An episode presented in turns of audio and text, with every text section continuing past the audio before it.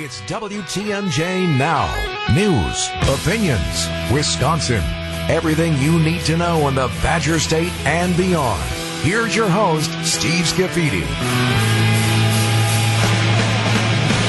Welcome, everybody. Welcome to the 10 o'clock hour. We got a special guest in studio. I've called him. I want to get your thoughts on this. So I've called you the most powerful politician in the state. Assembly Speaker Robin Vos joins us in the studio. What Good morning, Steve. I don't know about that. I'm just happy that I get a chance to make a difference. So I have a lot of specific questions, but sure. I want to start with some of the general stuff. You have been doing this for a while. You've been the longest-serving Assembly Speaker, right? Yep. Mm-hmm. 20 years? Almost 20 years. 12 years as Speaker, but 20 years in the legislature. All right. How much longer do you want to do that job? It's not going to be super long. My plan is to run for re-election. We have probably, because of the new court, new districts that'll be coming sometime in the spring, which means we have a new challenge. I'm pretty confident we're going to keep the majority we've had it all but 2 years for the last 30 under maps run by courts, maps run by politicians. So I think it's pretty much, fairly set. But I enjoy the job. I was going to ask you, There's a lot of tension, a lot of back and forth, a lot of political vitriol. Why do you enjoy it so much? Well, I mean, I guess I was a young boy. I got involved in politics when I was 10. What was your first job? Actually, my first job was a volunteer at the county fair for the county party, where they actually paid me in hot dogs. Which, as a kid's, not bad. It wasn't bad, but I kind of got hooked on politics, and it gave me the chance to realize that you can either be part of the process or you can be part of the problem. So I have met wonderful people along the way. A couple who I just love dearly, Bonnie and Jim Ladwick, both passed away. They were my first real job. Tommy Thompson, who's still a very good friend of mine. I probably talk to him almost every week.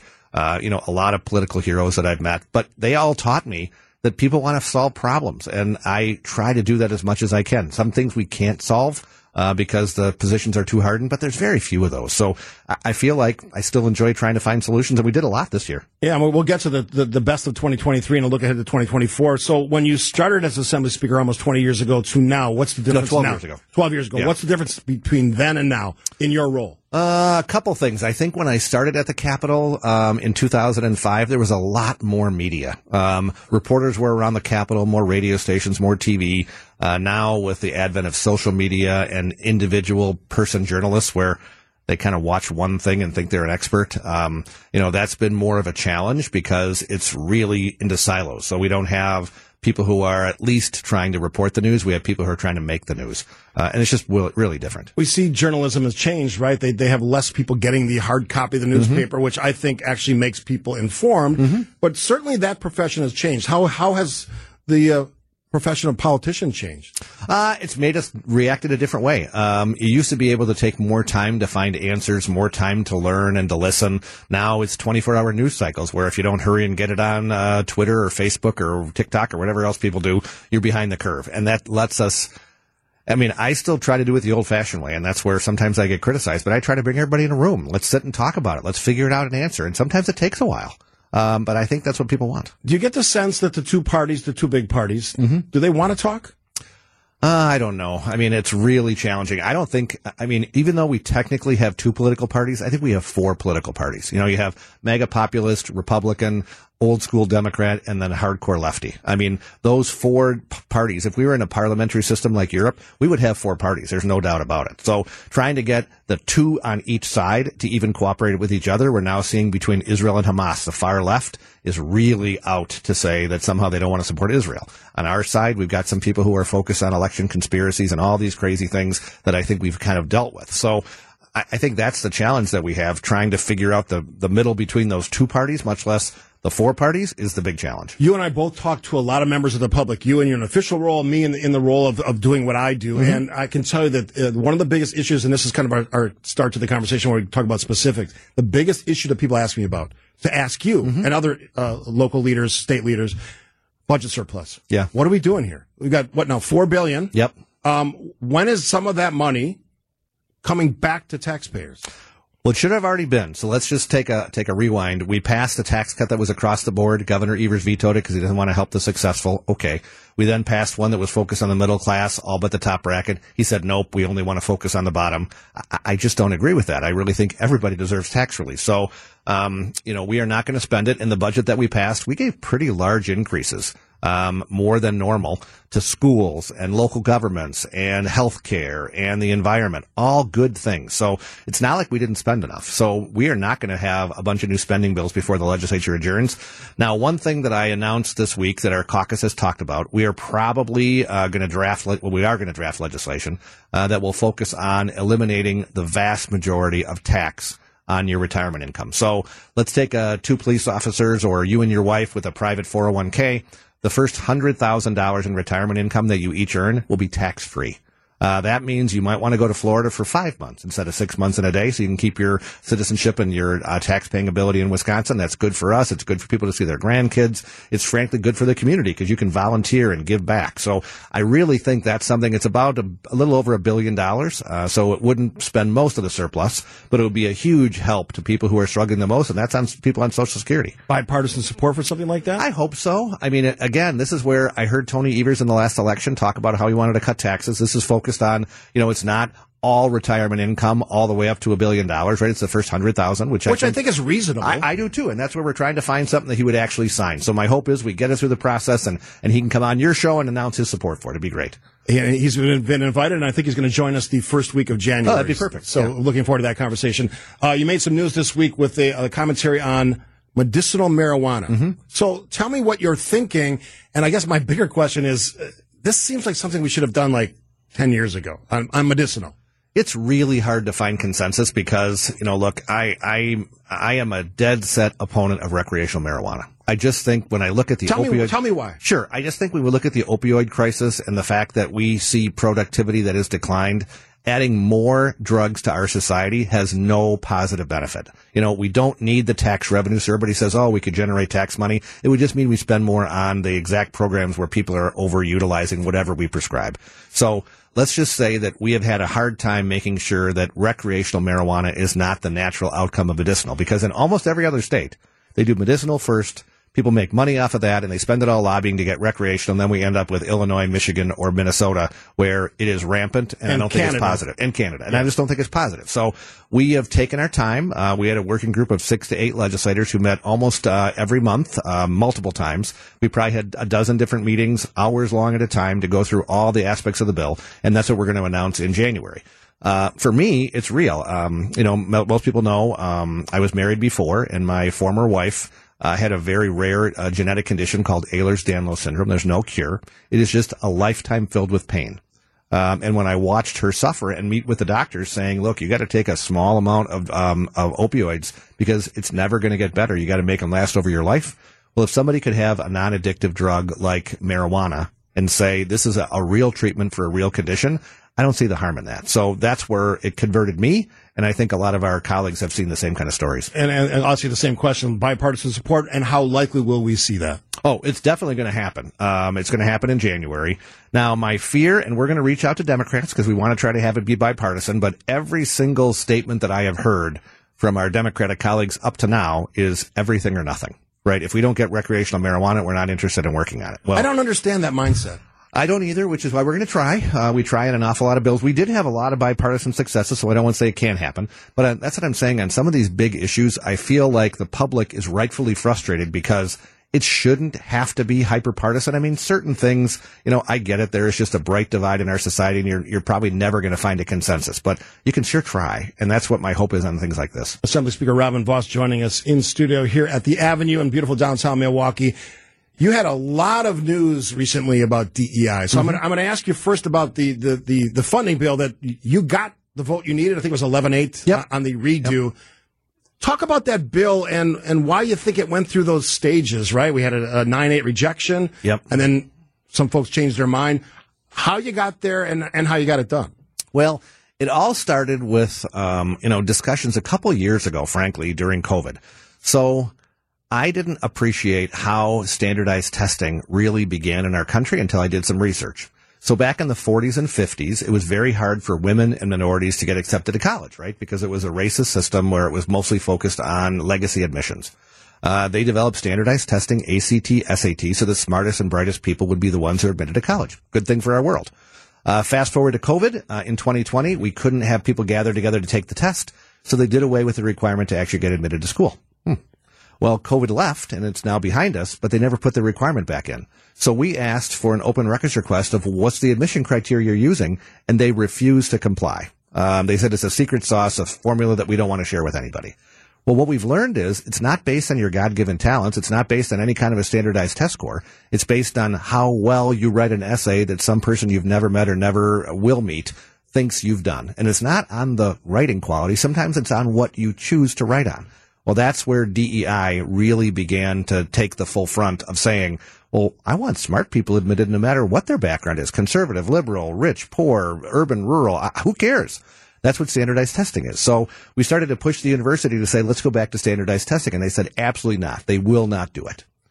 So the issues of diversity, equity, and inclusion, mm-hmm. I assume you're not opposed to those ideas. You just don't want it standardized and mandated at the university level. Well, that's what I've been trying to say this week. I am 100% in support of diversity. And I think every person that I know, Republican, Democrat, every citizen wants diversity.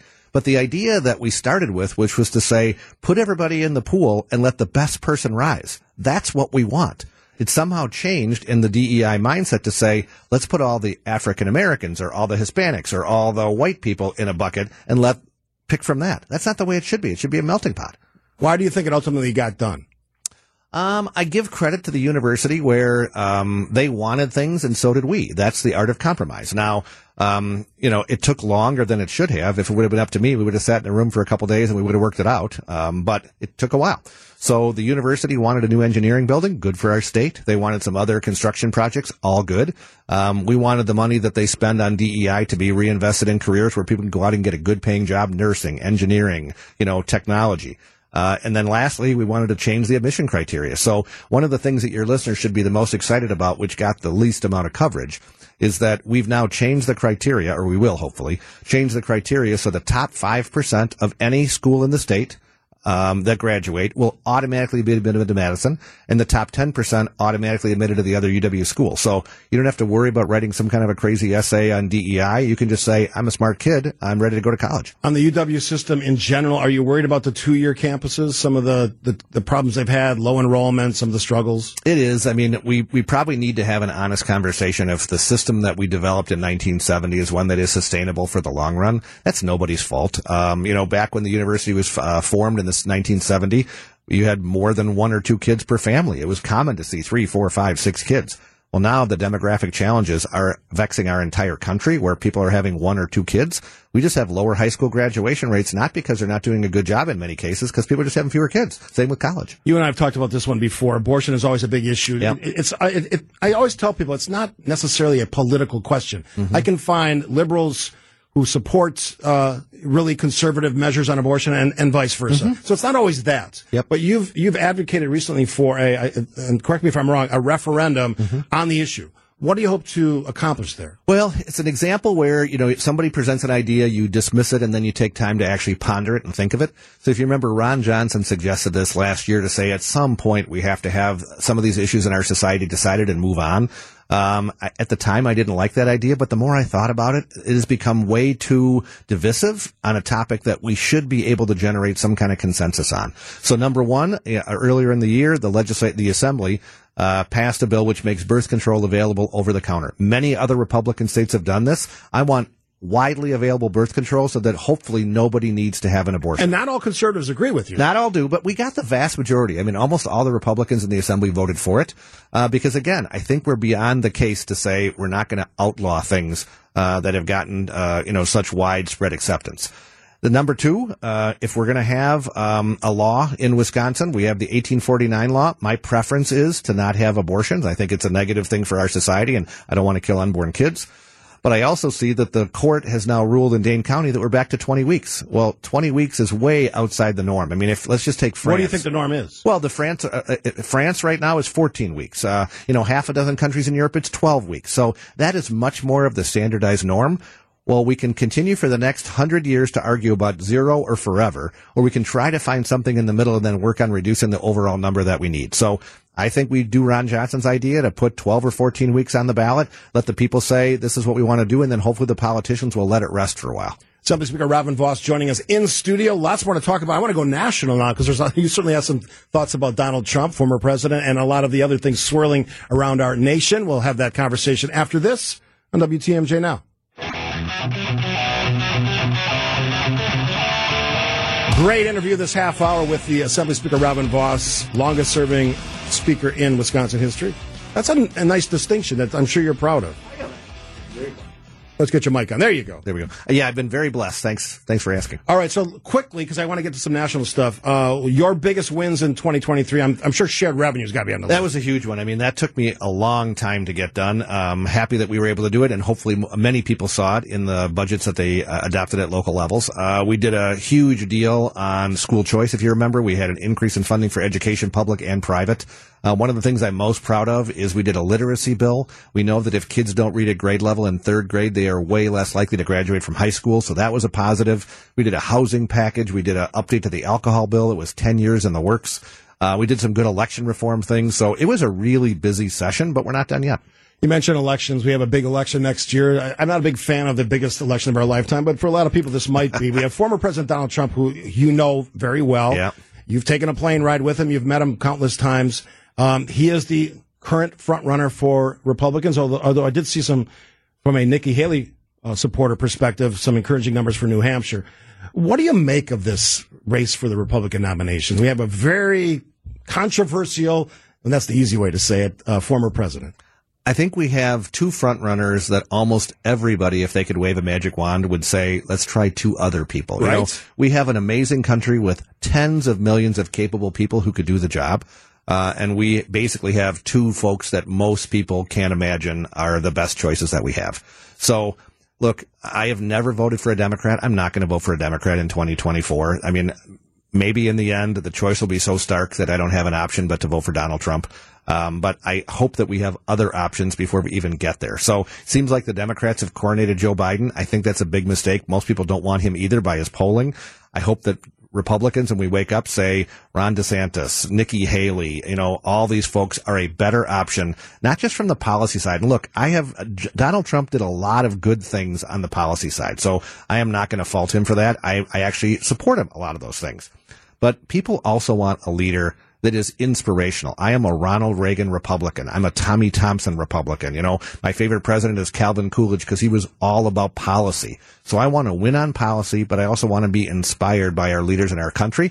And I feel like that's what America needs now more than ever. What do you think the impact will be of, like, the most recent decision by the Colorado Supreme Court to take him off, and then all the other swirling Trump trials that will probably play out in 2024. Yeah, and like I say, look, as somebody who's not, Donald Trump is not my first choice. What Colorado did was just stupid.